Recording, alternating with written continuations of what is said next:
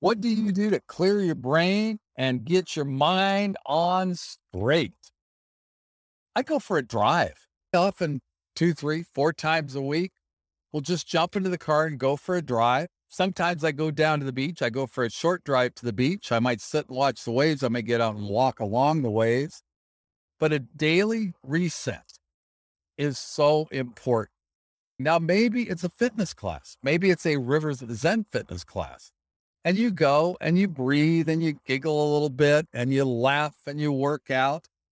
Something to take you out of the norm, something to take you out of your daily routine something to give you the ability to clear your brain, start thinking, and start relaxing and de stressing. Oh my God, stress is just a killer. I say that all the time. Don't let that stress get you. You don't have to. 90% of what you believe is going to happen, what you fret is going about happening, never happens. Take a deep breath take a drive, take a walk, go to the beach, go to the mountain, do something. Get out of your house. Number one, getting out of your house, you're getting vitamin D. Even on a cloudy day, you're getting vitamin D. Get up and move. You're moving. You're not sitting in your chair. You're moving. Even if you're driving, at least you're active.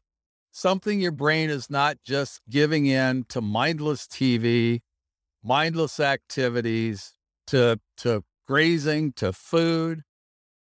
Create healthy habits. One of the healthy habits is finding something to detox every single day, maybe multiple times a day. Get up and move, get off the couch, get out of the easy chair, get out and move, do something.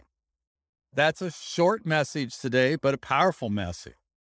Find something, something that will allow you to relax, de stress, detoxify, and move well. Period.